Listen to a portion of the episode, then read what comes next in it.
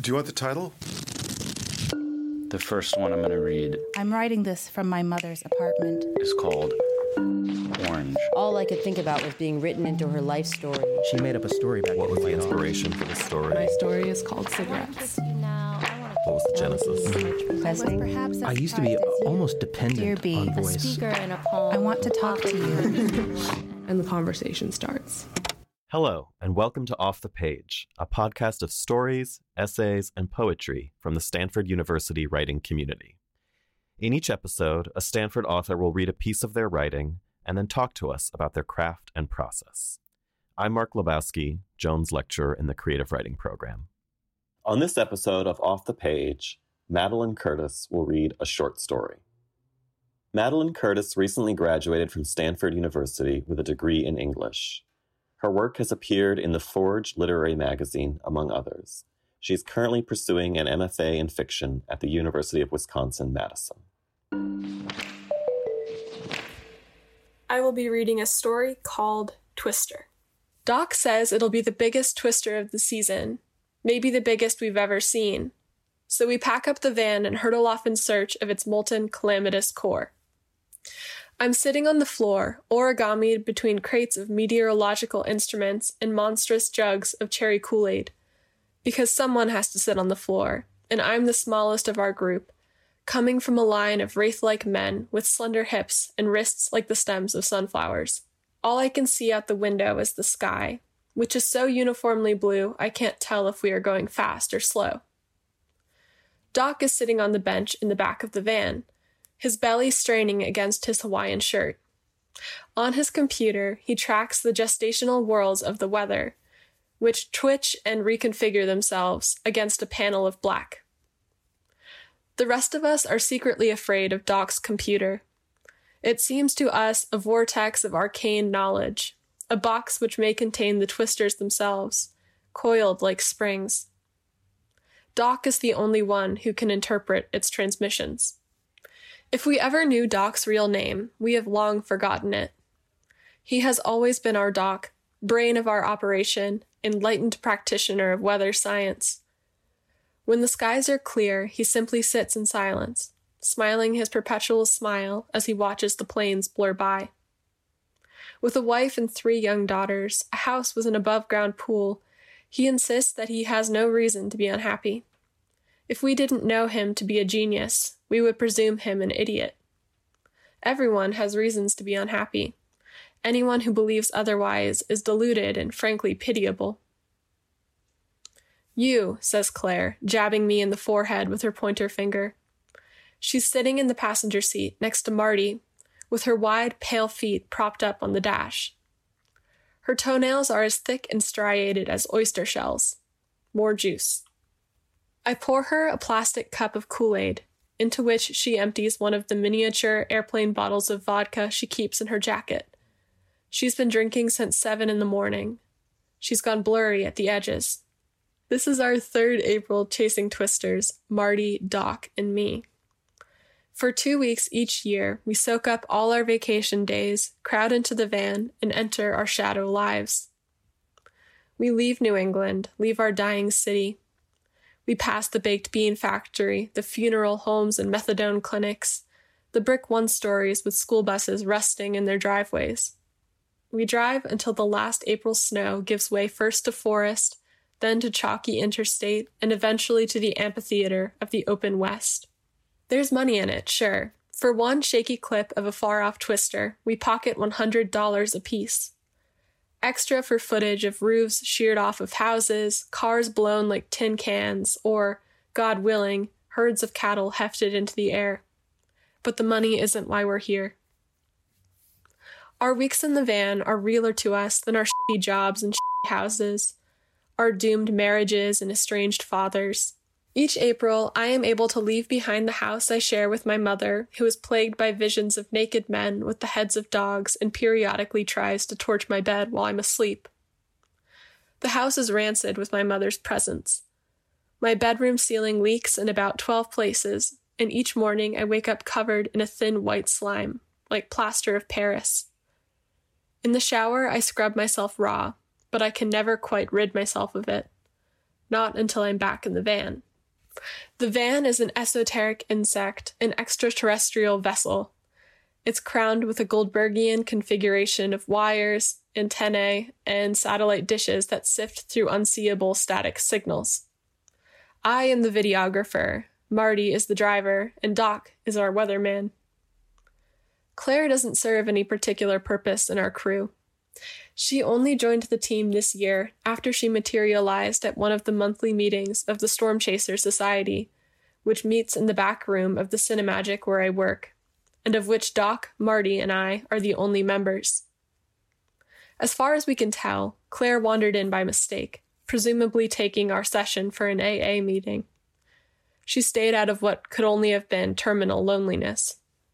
We knew from the beginning that she was crazy and an alcoholic and mean, but who were we to turn away another person who wanted, like us, to hurl herself into the mouths of tornadoes? The longer we look at Claire, the more nonsensical she becomes. She could be 19 or 30, with the mushroomy face of a barn owl and a tattoo across her sternum that reads, I bite. All we know about her, biographically, is that when she was 14, she fell in with some kind of cult and only recently left, or was exiled. We are unclear on the particulars. We've been driving for hours, and there's no storm in sight. We are restless and sore. My knees are digging into my chin, and each time the van jolts over a pothole, my teeth clack together, hard. The only one of us who remains in good spirits is Doc, who is always in good spirits, who is a bottomless well of good spirits, and who is currently humming tunelessly and drumming his fingers against the window. Claire is growing mutinous. She says, We've had this sausage brigade on the yellow brick road for two days, and there hasn't been even a gust of wind. I don't think the wizard here is really a scientist. I'm not convinced he can even read. Doc laughs his high, hollow laugh. You got me there, he says.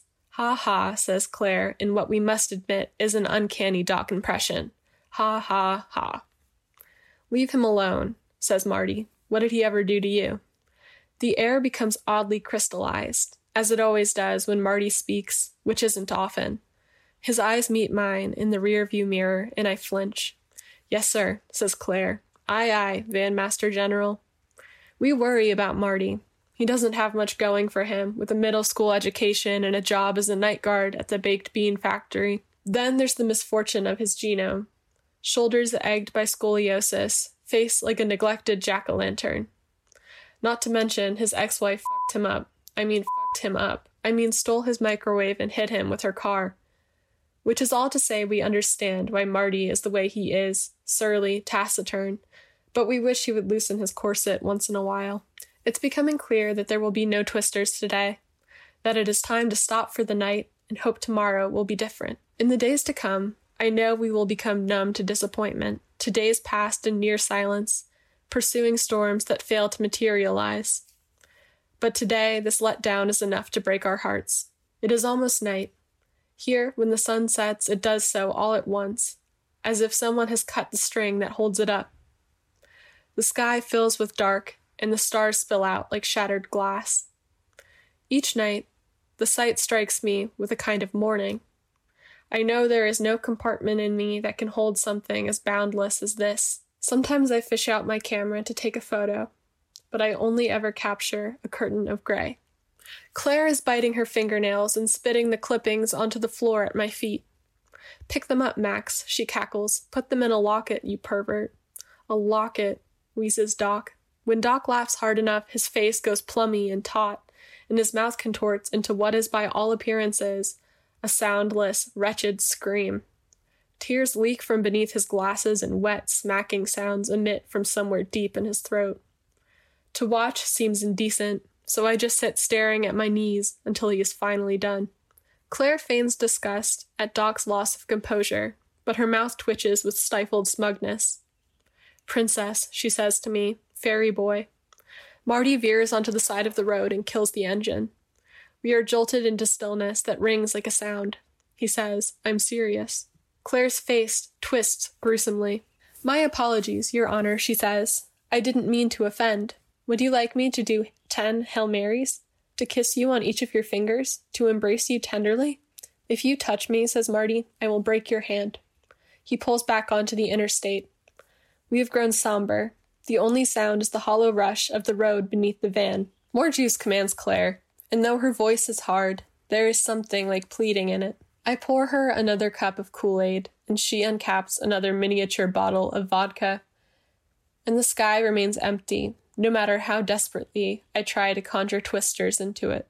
Marty's hair is so short I can see the rolls of fat on the back of his neck, the hook shaped scar where his ex wife struck him with a length of PVC pipe. Out here, we learn such things about each other. In the welcoming dark of the tent we pitch each night, I have told Marty the things I do not talk about. I have told him, and only him, about my mother's ex boyfriend, the tyrant himself, and the things he did to me in the airless dark of my childhood room. How, as he loomed over me, permanent as any mountain, I traced constellations into the plastic stars glued to my ceiling and imagined myself into outer space. The sun has fully set, the plains sweep on for miles, and the sky is vacuous black, the emptiest emptiness I can imagine. I become an insubstantial thing, constructed from air itself. Ours is a lunar world, barren as a coma, in which a twister can spin itself from nothing, from the fibers of the sky. Once we have fully given up the search, we stop for a drink. The bar has a funereal atmosphere. The walls are black, the floor is black. There is more taxidermy here than we have ever seen in our lives. Moose heads wreathed in cobwebs, haggard foxes with cotton spilling from their mouths. Good evening, says the bartender in a vaguely European accent. Tonight is disco night. We play only the greatest hits. On the jukebox, one ABBA song winds down and another swells in its place. We order at the bar. Doc drinks only cosmopolitans. Claire requests a vodka tonic. Marty and I coronas with wedges of lime. It's Thursday night. The bar is empty except the four of us and Robert De Niro. We look again. You were not mistaken, says Robert De Niro. It's truly me, Robert De Niro. We are speechless. Even Claire is suddenly bashful, purpling beneath her helmet of hair. Robert De Niro stirs his martini with a thin straw. He looks listless and morose. Mr. De Niro, says Doc, I am overcome. He extends his hand, and Robert De Niro humbly demurs. What are you doing here? demands Claire, at once breathless and accusatory. I'm on tour, says Robert De Niro. He declines to provide any further explanation. Robert De Niro orders us all martinis, and we drink them even though none of us particularly like martinis, and Doc hardly drinks at all.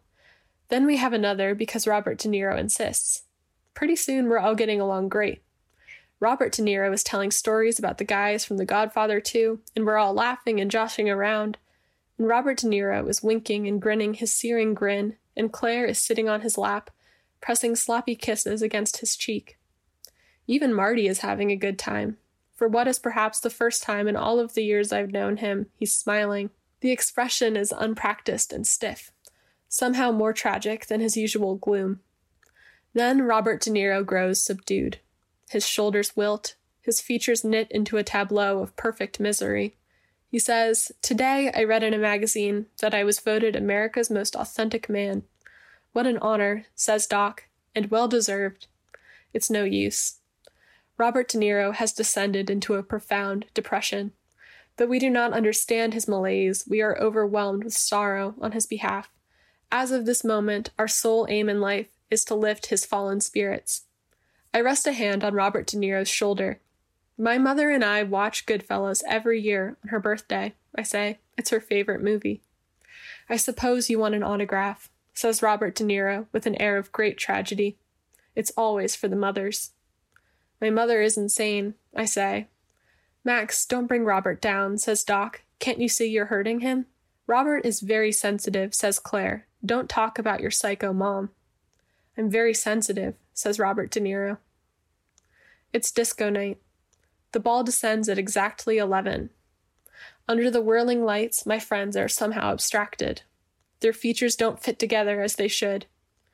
The only one who makes any sense is Robert De Niro, who is almost too in focus, as though in high definition. Are you lonely? Claire asks Robert De Niro. Her eyes have gone startlingly soft and kind in her dumpling face. Whether from the martinis or from the presence of Robert De Niro, I can't tell. Of course I'm lonely, says Robert De Niro. I'm not even a person. I'm an idea. I'm a human cipher.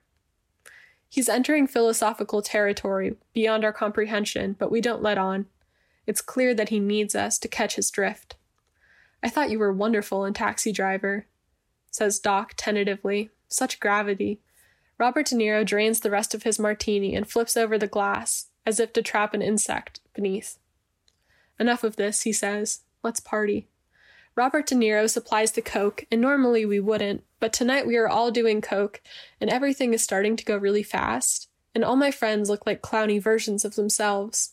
Suddenly, everything is swell, and we are all standing in the parking lot, the wind whipping across the plains, the moon a flat disk pressed beneath the panes of the sky. Doc is talking about the twisters. The twisters, he pronounces, made me believe in God. What kind of a sicko God, says Claire. Doc merely smiles his vacant, affable smile. Beneath the full moon, Doc's bald head gleams like a pearl.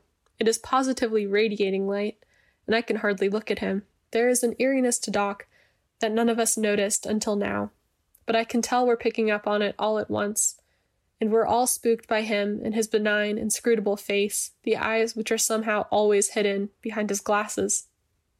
Who is Doc, anyway? We don't even know his real name. He may as well have crawled, fully formed, from the flute of a tornado.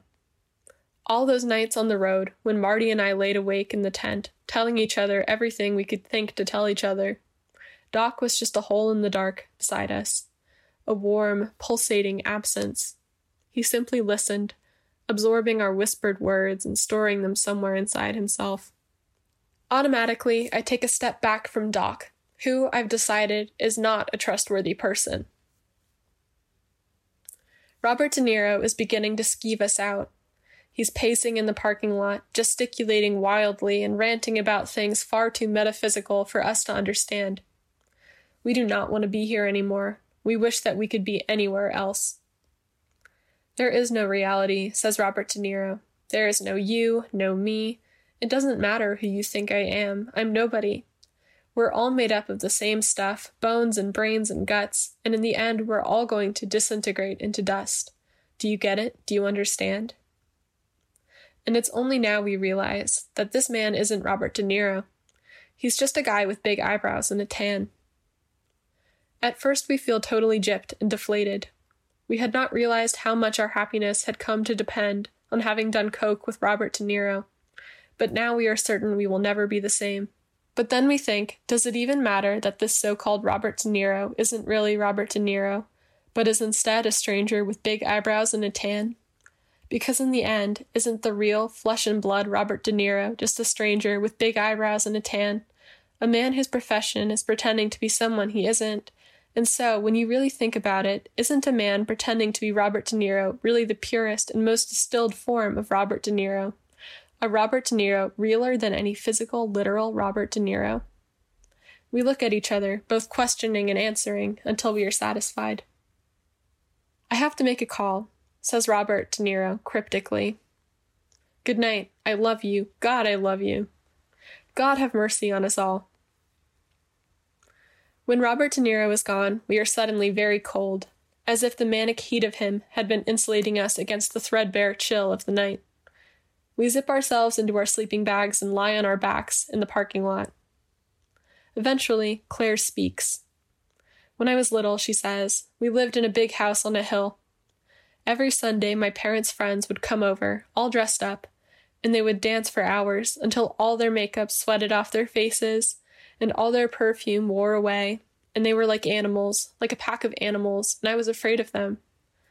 I used to hide in the coat closet, I knew that when my mother found me, she would haul me out in front of everybody and make me sing. There's an expansive silence. I can feel Marty and Doc breathing on either side of me. But the truth is, I loved it when she bade me sing. I just knew she wouldn't make me do it if I didn't hide from her first. I was a good singer. Once I performed in front of the mayor. Sing something, I say, because it's what she wants me to say. That would turn you on, wouldn't it? she says and laughs. Before long, Claire is tossing in her sleeping bag, and Doc is making little whimpering noises in his sleep. I can tell that Marty is awake. I know this even though I can't see him, the way one knows such things in the dark. I hear the deliberate unzipping of his sleeping bag, and I unzip my own, and we stand up together.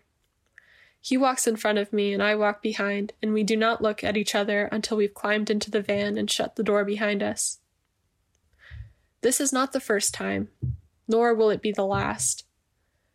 But when we return home, there will be no more nights like this, not until next April. The thing between me and Marty is umbilically tethered to this place. If we attempted to take it back with us, it would not survive. This is not to say we haven't tried. Once, on the off season, we met up at a bar where we avoided each other's eyes and tried to talk about politics, the weather. We went back to his apartment, turned off all the lights, and fumbled together in the dark, searching for something that was not there. Ultimately, we just wound up steeping in tormented silence. We could only think about the way the plains went white under the moon, the way we slept suspended in the womb of that world, about the twisters rising like great ungodly pillars from the quiet of the earth. When the season is over, Doc will return to his wife and daughters, to the lab where he studies the coded patterns of the weather. Marty will go back to his job at the baked bean factory, and Claire, I assume, will limp back to whatever dismal hole she came from. It is likely we will never see her again. I'll return to my mother. I'll comb her hair, help her into bed, and lock her door from the outside. I'll fall asleep to the drip of plaster. But right now, those other lives seem as small and fictitious as dioramas. It's easy to believe they don't exist. I wake on my back in the middle of the parking lot, hungover and tasting the storm in my mouth. Clouds churn in the sky, purple as wine, and a hot electric wind scours the plains. We shuck off our sleeping bags and pile into the van. We are careening out of the parking lot before the doors have fully shut. Marty is behind the wheel, and Doc is hunched over his computer, and I am on my knees, my face pressed to the window. The hairs on my arms prickle. My mouth floods with hot spit.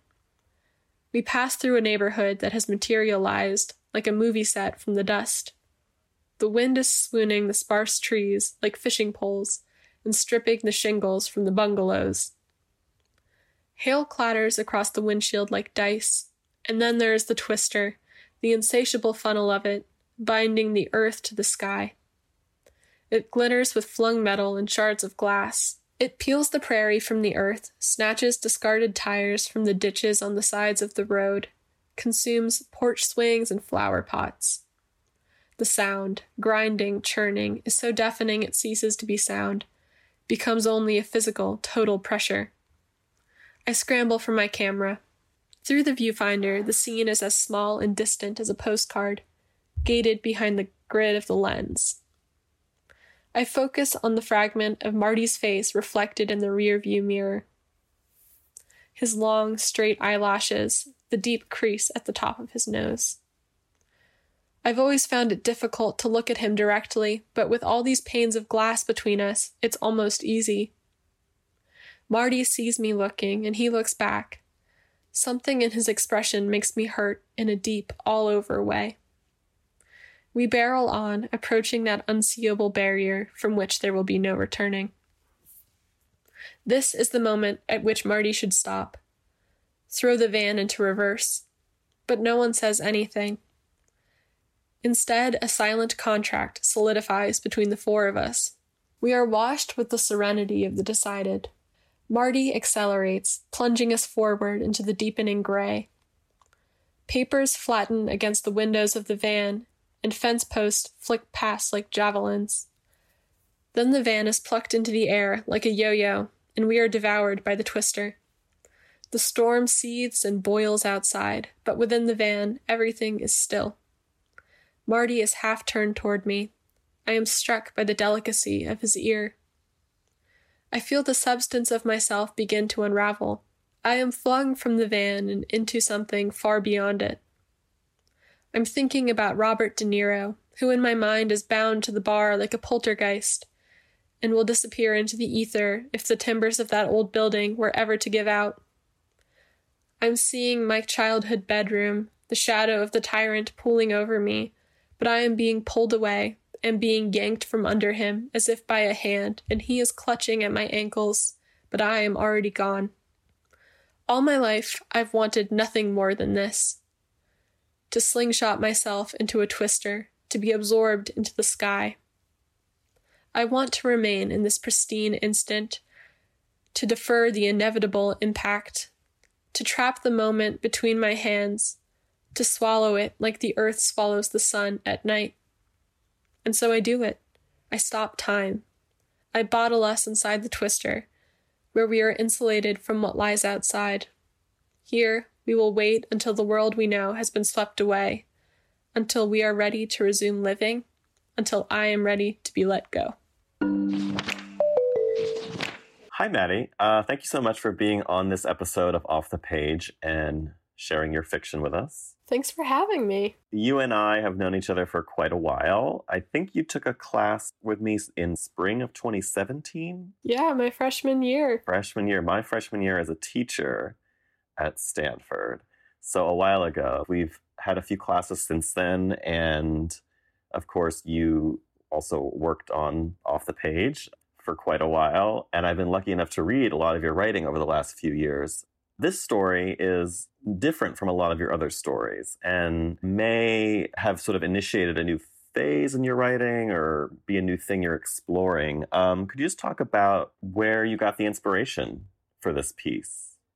As you were saying, this story is definitely a marked departure from everything I was writing up until that point. And honestly, I can't really remember where I got the inspiration for the story. I think I was reading a lot of Lorrie Moore at the time, and I think I had just read People Like That Are the Only People Here. And for some reason, that just unlocked this whole new voice in my head. It's kind of hard to explain, but I sat down and I wrote the Robert De Niro scene from this story. And I really had no idea where it came from. I hadn't been conscious of thinking about Robert De Niro at all in years, but it just came out and it was very different from my usual writing style, which is quite painstaking and also very autobiographically focused. I don't know, it kind of unfolded from there. I had been working on my Tornado Chaser story separately and then I at some point decided to merge them and make that group of friends the group of friends who meets Robert De Niro in the bar. Did it feel liberating to work in this way, to work in a less painstaking way? How did it feel different from writing your other stories? Yeah, it felt very liberating.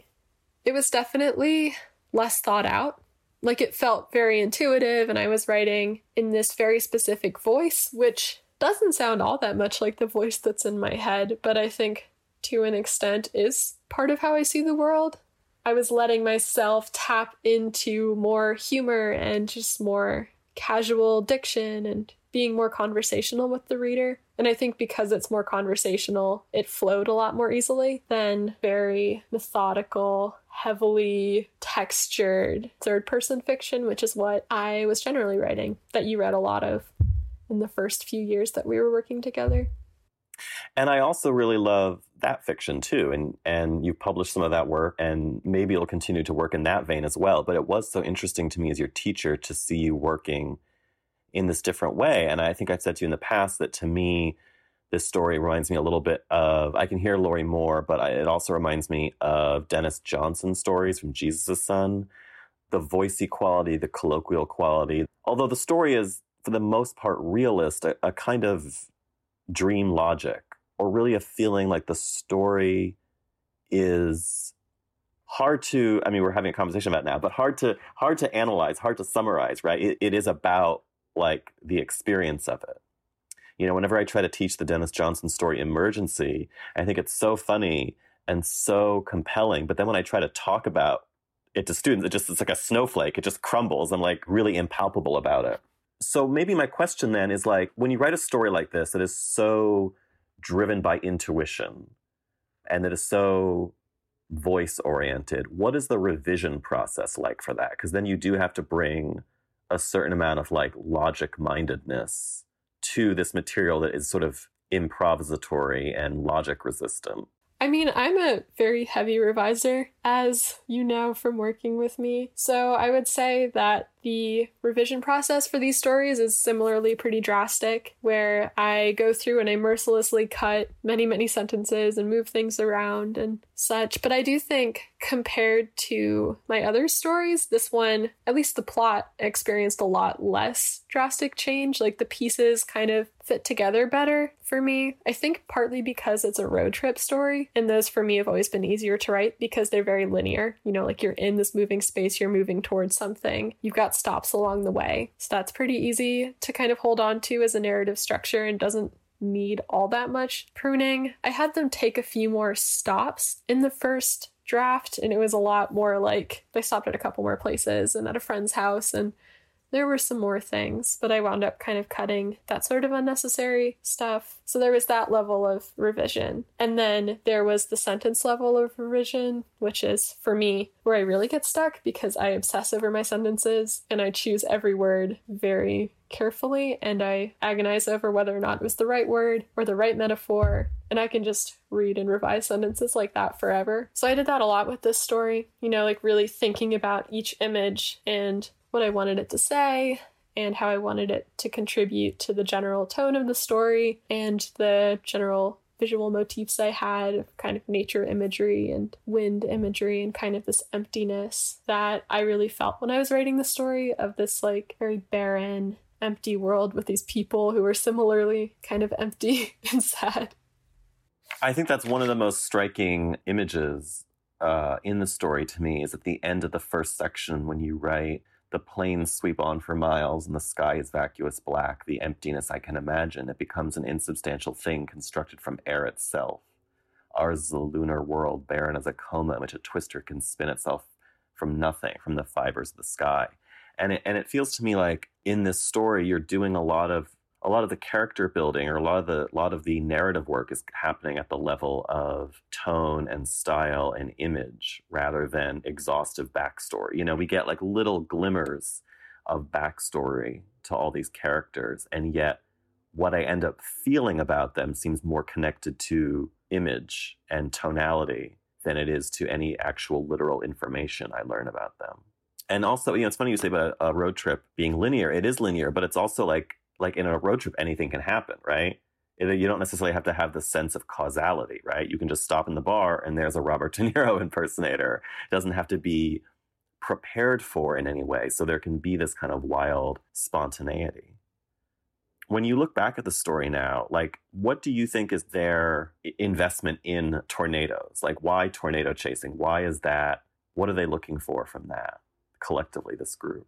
I think they're kind of looking for a sort of self destruction, you know, this like pursuing of this very dangerous phenomenon, a thing that most people would run the other way from. They're trying to throw themselves at. And I think it speaks to how dismal their lives are in a lot of ways and kind of who they are as people, that their way of seeking escape from their lives is chasing death to an extent. And I think that's especially true for Max, the main character, as he just has this like really grim reality. And for him, it's kind of this way out you know, looking for this twister. And then in the end, he kind of sees it almost as this cocoon or this room, you know, this thing where it's hollow at the center and it has these walls. And when you're in it, you're safe. You know, the world kind of ceases to exist. Yeah. Yeah. No, I think that that's the sense that I'm left with in the last scene, like the sense of chrysalis and, and like preservation, like within this tornado, he is safe from the trauma and and turmoil of daily life. Did you always know that Max and Marty were going to be a couple? I remember the first time I read the first the first draft that I saw of the story, that was such a surprise to me. I don't know if it was a surprise for you. Yeah, I definitely didn't know. It's one of those things. I think because I wrote this story so intuitively, I had them in the parking lot and then I had them sleeping in their sleeping bags and then suddenly like they were getting up and going into the van together and I was like, what's happening? but I think once I did write that, it felt very right to me. And then it also guided how I revised the story as well, because going back, I had to kind of put in a little bit more foregrounding for that, little moments of tension between the two of them, or the way that Max is always kind of attuned to what Marty's doing. That was something I struggled with, though, is making it kind of a surprise, but also like I don't want it to be an unwarranted surprise. Like I want it to feel right, even if you didn't know it before. Yeah, I mean, I think that's, I think that's the huge challenge of revision in general, but I think especially with a story like this, needing to make these refinements and adjustments while still keeping that spontaneity and that unpremeditated quality. You know, there are some writers I've known, not too many, but a few, who, from what they've said to me, really don't revise that much at all. You know, they write in a certain way that isn't very voice driven and they try to channel it down on the page when they get the chance. And if it works, it works. And if it doesn't, they chuck it. You know, they don't really try to salvage stuff. Like, I actually think I read an interview with Ann Beattie where she said that, like, yeah, I have like three discarded stories for every story I've published, but they either kind of like come out or they don't. That's so that's so different from how I work. I'm generally much more of the painstaking variety, but I so respect and admire that other kind of story can you describe maybe this is not possible but like can you describe what it feels like when you're in that place where it's just you're connected to the voice and you know you know when something's right and when something's wrong and it's just like is there like a zone that you can sort of access when you're writing? Yeah definitely. It feels awesome. It's like a complete like everything makes sense like I kind of know where I'm going, or I feel confident that I'm going somewhere, but I don't right now know where this is going, which is a very nice confidence to have in something that I don't have 98% of the time that I'm writing when I'm just like, I'm totally in the dark. I don't know what's happening. Um, but it feels really good when you kind of get in that zone. And it's like all you can think about if you're not writing. You just want to get back to it. So it's pretty cool. And it's been happening to me more ever since I kind of let myself loosen up and write these kind of crazier stories, of which I have like a pretty sizable folder on my computer now. So yeah, it's it's kind of a high. It's kind of awesome. That's something I'm always trying to figure out. Like, wh- what are the conditions that will allow me or allow another person to like be free in that way? Because like, yeah, it's like it is a kind of high that you can just sort of touch by accident sometimes, you know, stumbling along, you have a great day. But is there a way to like make sure you have those kinds of great days often? Okay, my last question about the story is Did you always know from when you started it that they were going to drive into the cyclone at the end? I did not. But looking back, it kind of feels like it was the only thing that made sense. So I was kind of surprised at how long it took me to get there. I think originally I had them turn around. Kind of, they were approaching this moment of kind of destruction, and they decided as a group to kind of drive away from it, which is probably a more inspiring message, honestly. But I think with all of the build up to this twister and the fact that for the first 13 pages it doesn't appear at all, it kind of felt like you had to really interact with it at the end but it did. I worried about it being too fantastical to have an entire van kind of flying in this twister. It's very like Wizard of Oz. But eventually I was like, well, none of this really makes sense. Kind of screw it. It is very Wizard of Oz now that you say it. There's a reference to the Yellow Brick Road. There's a woman and her three male companions. Robert De Niro's kind of like the wizard, a tornado. I mean, yeah. You're just missing a Toto it's one of those things. I have this thing where I make really obvious references or symbolism and I don't notice it until afterward. Well, I you know, I can understand that feeling, but I also think that it's actually good that you don't notice stuff like that because I think that that's just a pernicious kind of perfectionism, I think, when you preemptively tell yourself, oh, don't do that, it's too obvious. You know, I think like when you're drafting, when you're exploring, you have to give yourself permission to be obvious, to be in bad taste, to make mistakes, you know, to do all this stuff because sometimes that really obvious stuff can work. I mean, you're not going to know if you don't let yourself really try it. Well, then maybe my last question, um, Maddie, is like where, so you are heading off to grad school. At the time this airs, you will be in grad school, uh, getting your MFA yeah. at UW Madison.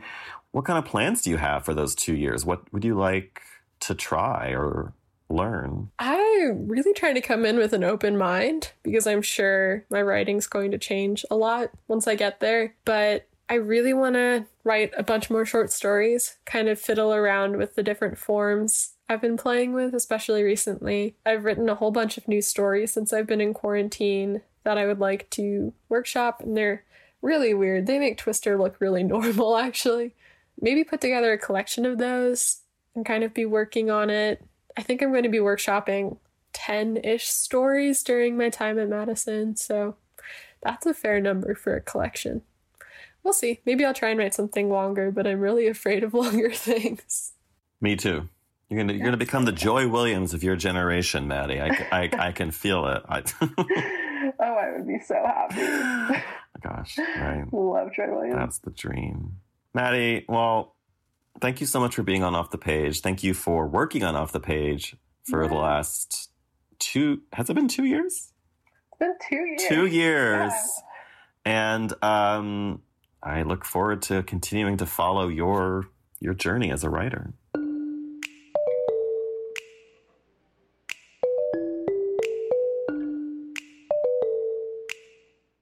This episode was produced by Alessandra Wollner, Maddie Curtis, and our talented team of producers, editors, and coaches Aaron Wu, Sienna White, Aparna Verma, Yui Lee, Claudia Haymack, Christopher Laboa, Victoria Wan, and Jet Hayward. Thanks to Leland Quarterly for their editorial help, especially Zui Zhao. Thanks to Jonah Willihnganz for his supervision, and to Ivan Bolin, Christina Ablaza, and Ose Jackson at the Creative Writing Program. For their generous support to the Stanford Storytelling Project, we'd like to thank the Vice Provost for Undergraduate Education, Stanford Arts, and Bruce Braden.